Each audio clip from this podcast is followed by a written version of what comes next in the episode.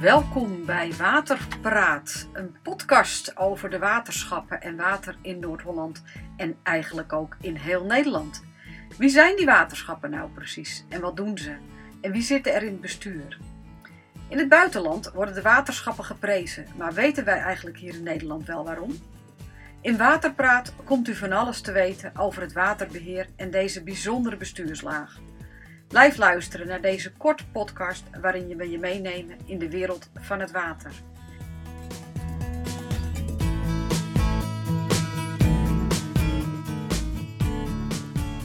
Goeiedag, welkom bij deze podcast Waterpraat, waarin ik dit keer een hele speciale gast heb. En dat is de heer Willem Stam uit Schagen. En uh, Willem die heeft dus gewerkt als strategisch adviseur bij de gemeente Den Helder en weet zodoende alles van uh, klimaatadaptatie. En Willem, uh, welkom in de uitzending. Ja, hallo Claudine. Leuk dat je er bent. Leuk dat je even tijd vrijmaakt. Uh, dit zijn korte podcasts waarin we mensen eigenlijk altijd mee proberen te nemen op wat er allemaal speelt op het gebied van, uh, van waterschappen en wat de waterschappen allemaal doen.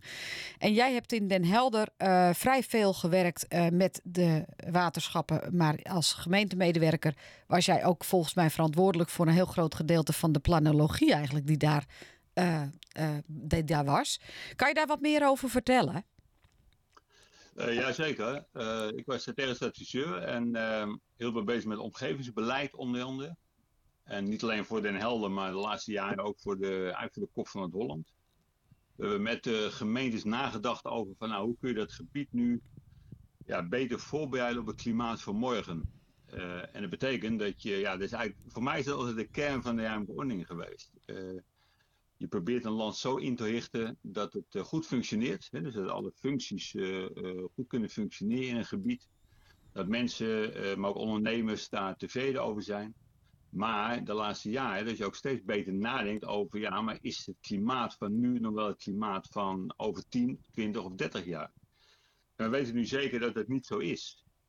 dus dat betekent dat we opnieuw eigenlijk over Nederland moeten gaan nadenken omdat ja, het grotendeel van Nederland toch is gebouwd en ontwikkeld in een tijd, het klimaat nog, nou ja, denk aan 1980 bijvoorbeeld. Uh, waarin de grote bouwstromen, de grote ontwikkelingen in Nederland hebben plaatsgevonden uh, eind vorige eeuw. Ja, en nu staan we voor een nieuwe opgave van, is dat nog wel bestendig genoeg? Nou, en dat, dat vraagstuk, dat boeit mij enorm. En daar is, uh, ja, daar is het voor nodig dat we met heel veel partijen over na gaan denken.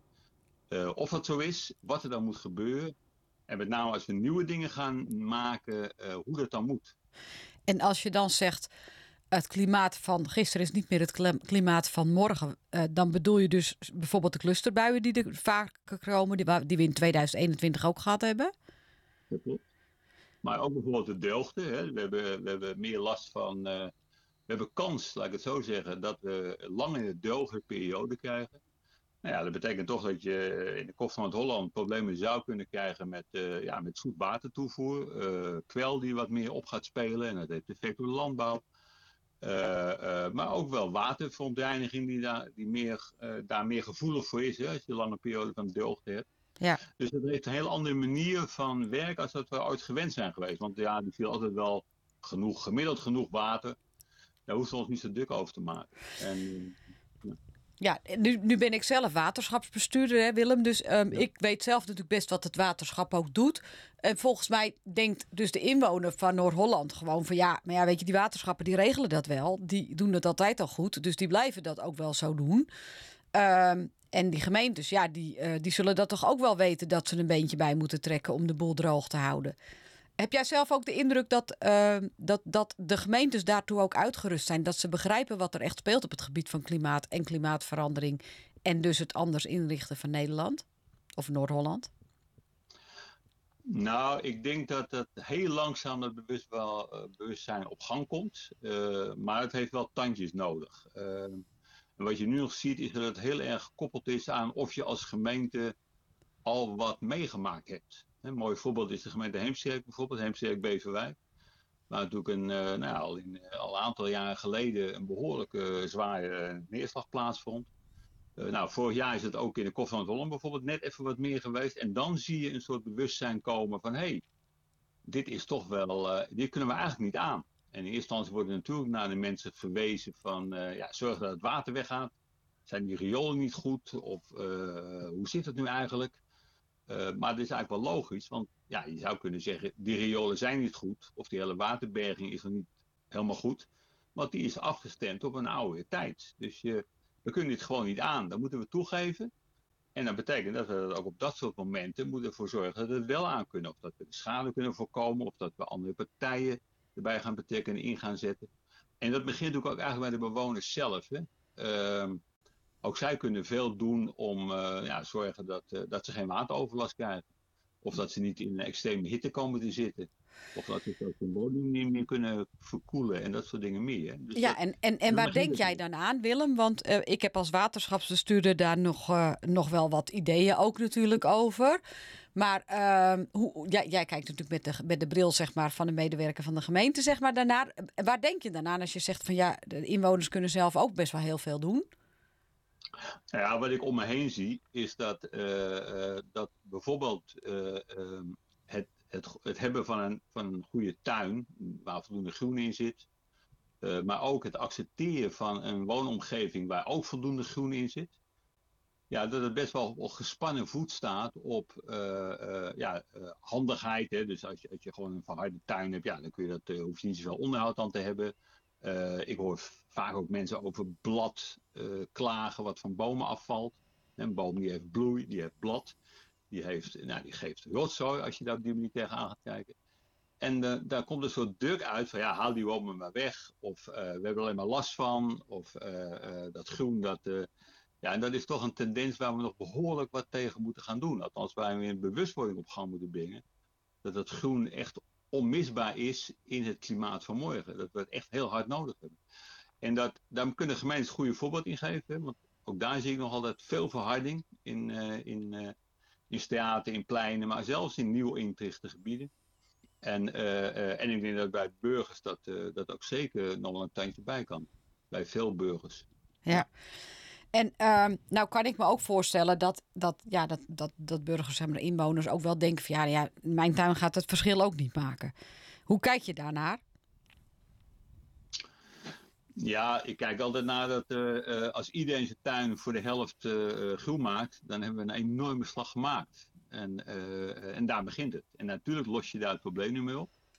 Maar als je nou ook nog accepteert dat de gemeente voldoende groen, of zelfs daarvoor pleit, voldoende groen in jouw woonomgeving maakt, dan is dat een volgende stap. En dan heb je nog een volgende stap, zorg dat je om wat grotere schaal, naar de wat grotere ruimtes in de gemeente of naar het ommeland, dat je dan zegt van ja, daar moet ook wel voldoende ruimte, groen, uh, uh, water, bergingsmogelijkheden, maar ook vooral bomen. ja, die, die is nodig dat ze daar zijn. En ja, dat, en, en, zo gaat, wordt, het, wordt de schaal steeds groter. Mm -hmm. Maar ik denk dat we daar allemaal onze verantwoordelijkheid in hebben. Elke inwoner, elke ondernemer ja, en ook elke, elke partij.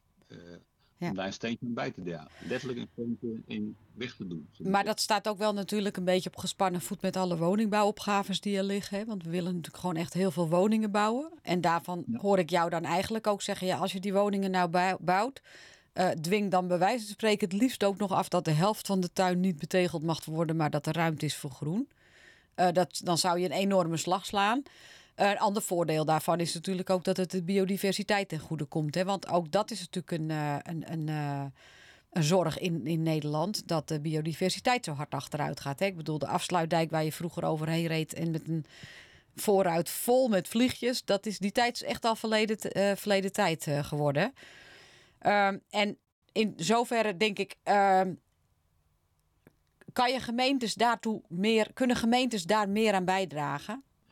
Ja, gemeentes die, uh, die doen natuurlijk al heel wat aan, uh, aan het, uh, het laten toenemen van de biodiversiteit. Hè. Als ik naar alle gemeentes in de kop van het Holland kijk, Texel, Schagen, Hollands Kroon en Den Helder, hebben die best allemaal wel hun plannen klaar liggen en zijn ze ook het uitvoeren als het gaat om biodiversiteit, om op een eigen manier. Maar het is wel een belang dat ook binnen gemeenten steeds opnieuw uh, geagendeerd en verdedigd en ook gefinancierd moet worden. Dus ook daar is, ja, daar is gewoon, daar blijft druk nodig. Ja, daar is die samenwerking met waterschap overigens ook heel erg belangrijk. Hè. Water en bodem is toch een soort voorwaarde voor, voor natuur maken en voor überhaupt landgebruik. Dus Dus die samenwerking ja, die, is van belang en heel hecht te zijn ook. Ja, ja. Dus daarmee zeg je eigenlijk ook, hè, je ziet nu ook uh, rondom de verkiezingstijd van het waterschap, zie je dus ook echt gewoon een beetje de tegenstellingen ontstaan. Uh, zelf denk ik dat je dat helemaal niet moet willen in een waterschap, want je moet er juist met elkaar uitzien te komen. En is dat ook eigenlijk wat ik jou hoor zeggen: van ja, je moet juist heel hecht met elkaar gaan samenwerken om het beste te bereiken? Ja, absoluut. Ik vind in Den Helder nog het mooiste voorbeeld. Wij hebben in de jaren negentig een beleidsplan natuurlijk landschap en stedelijk groen gemaakt. Hè. Eigenlijk met het idee om de, de, de, de stad veel natuurlijker groen te krijgen. Maar ook uh, het groen beter te krijgen. En het, eerste advies was toen van de, de adviseur die waren ingehuurd van... Zorg dat je waterkwaliteit op orde komt. En zorg dat je water uh, goed wordt. Nou, dat heeft ook geleid tot een enorm samenwerkingsverband tussen Hoogheemmaatschap en Den Helder. En we hebben een, prachtig waterplan gemaakt. Waarin watersystemen ook zijn gescheiden van elkaar waardoor de, de waarde van de landbouw, ja, wat, wat toch verontreinigd is en kan zijn, ontkoppeld werd van stedelijk water. Waardoor in de stad mogelijk was om veel natuurlijk en ecologisch groen te maken.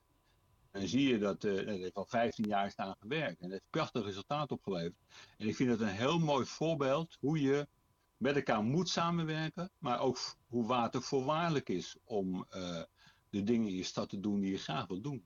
Ja, dat is ook een mooi voorbeeld van de samenwerking tussen, tussen gemeente en het Hoogheemraadschap. En waar kunnen mensen eventueel meer over dit project te weten komen, Willem? Ja, die is alweer wat ouder, maar ik denk dat uh, ja, op de site van het Hoogheemraadschap, maar ook nog wel uh, bij Den Helder, is, is was continu ja, te lezen over het waterplan, maar ook het omgevingsplan, waarin omgevingsvisie waarin toch ook wel steeds het element water een, een plek heeft gekregen en wordt benoemd. Want we zijn ons daar wel van overtuigd geraakt in die tijd. Ja. En nu ben ik zelf ook wel, natuurlijk vanuit mijn baan, ook wel werk regelmatig natuurlijk wel in Den Helder. Maar ik weet ook dat er op een gegeven moment op een plek in Den Helder is er zelfs volgens mij een flat weggehaald. Om daar ook gewoon meer ruimte te geven in de omgeving voor groen, maar ook voor de leefbaarheid zeg maar in het gebied. Ehm, wat is dat voor een project geweest dan? Nou, dan moet je me even helpen.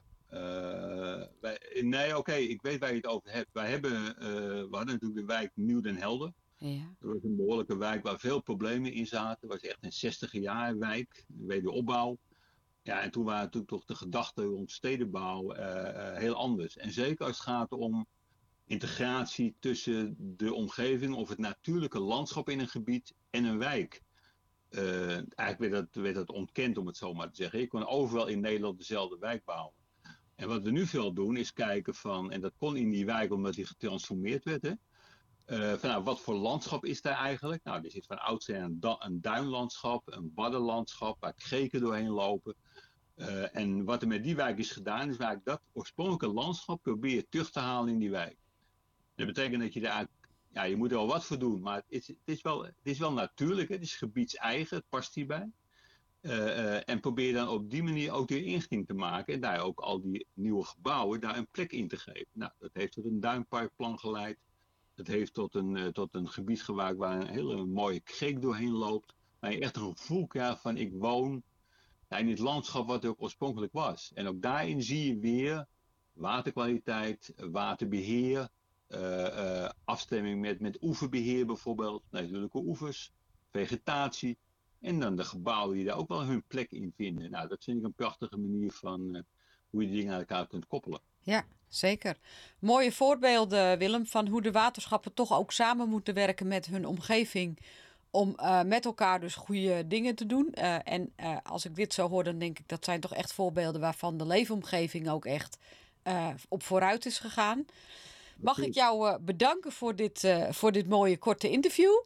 Uh, we willen de podcast kort houden, zodat iedereen ze gewoon even snel kan luisteren. Um, en ik denk dat er op de website van Den Helder vast nog meer te vinden is van al dit moois. En dan wil ik jou alvast bedanken voor dit leuke interview en de tijd die je vrijgemaakt hebt.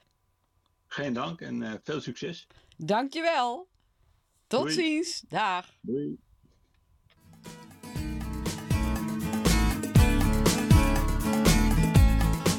Heb je een specifieke vraag? Stuur hem dan in via waterpraat.nl. We gaan zoeken naar een antwoord.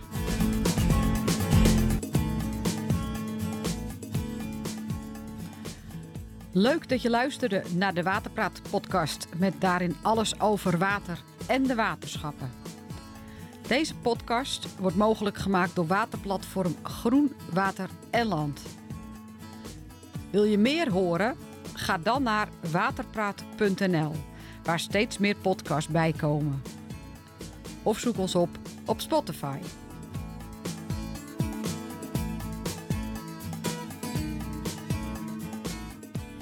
Ik wens alle luisteraars een hele mooie dag en maak er een mooie week van.